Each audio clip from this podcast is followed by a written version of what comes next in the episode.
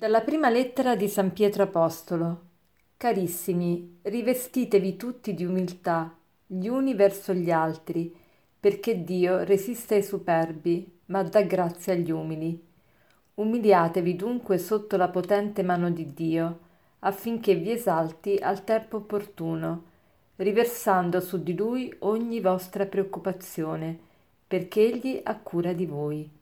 Siate sobri, vegliate, il vostro nemico, il diavolo, come leone ruggente, va in giro cercando chi divorare. Resistetegli saldi nella fede, sapendo che le medesime sofferenze sono imposte ai fratelli sparsi per il mondo.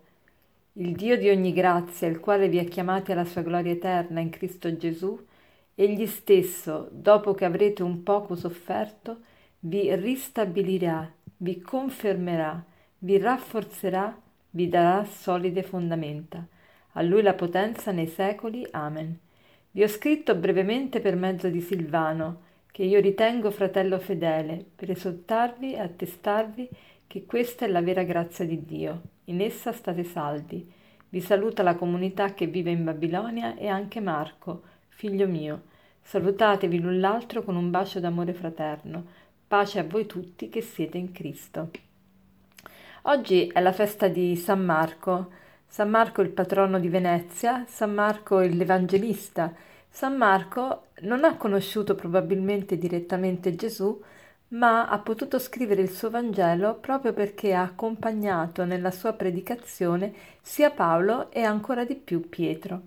E infatti si può dire che è lo stenografo di Pietro, il Vangelo che lui ha scritto eh, sa della predicazione del principe degli apostoli di Pietro e oggi abbiamo letto nella prima lettura della messa la prima lettera di San Pietro Apostolo e quindi ecco perché vi ho letto questa, questa lettera in quanto oggi è la festa di San Marco, in questa lettera viene nominato Marco perché eh, Pietro lo saluta eh, mandando questa lettera.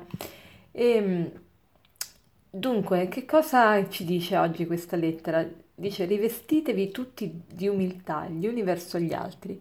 San Pietro scrive questa lettera ai cristiani un po' sparsi nelle varie comunità, è un po' per tutti, non è una comunità specifica, non è come San Paolo che scrive ora ai Romani, ora ai Tessalonicesi, ora ai Galati, ma invece San Pietro e le sue lettere si, si dicono cattoliche perché sono, sono dirette un po' a tutti quanti e dice che per poter andare bene d'accordo tra di noi bisogna rivestirsi di umiltà. Che cosa vuol dire rivestirsi di umiltà?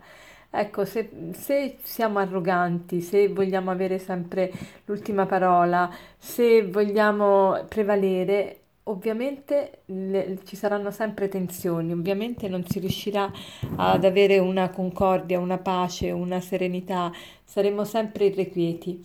E invece bisogna essere umili per poter andare d'accordo, umili che non vuol dire avere il complesso di inferiorità e pensare di non valere niente, ma umili nel senso di dare spazio all'altro, dare spazio all'altro e preoccuparsi di, che l'altro venga valorizzato, eh, parlare bene dell'altro, e esortare l'altro a, e, e dare tutte le possibilità all'altro di sviluppare la propria persona. Questa è l'umiltà.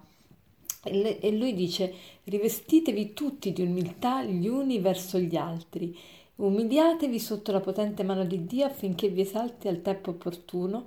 E poi dice, Siate sobri, vegliate, il vostro nemico, il diavolo, come leone ruggente va in, giro cercando chi divorare. Resistetegli saldi nella fede. Ecco, dobbiamo anche condurre una vita essenziale, una vita sobria e, e, stare attenti alle tentazioni, smorzarle sul nascere, perché la tentazione una volta che l'abbiamo accettata si trasforma molto facilmente in peccato. E, quindi oggi facciamo tesoro di questi consigli di San Pietro che, che ci esorta veramente a questa umiltà. E poi dice che dopo un po' di sofferenza il Signore dice, mette quattro verbi qui, il Signore eh, ha cura di noi e dice il, il, dunque dopo aver sofferto il Signore vi ristabilirà, vi confermerà vi rafforzerà, vi darà solide fondamenta.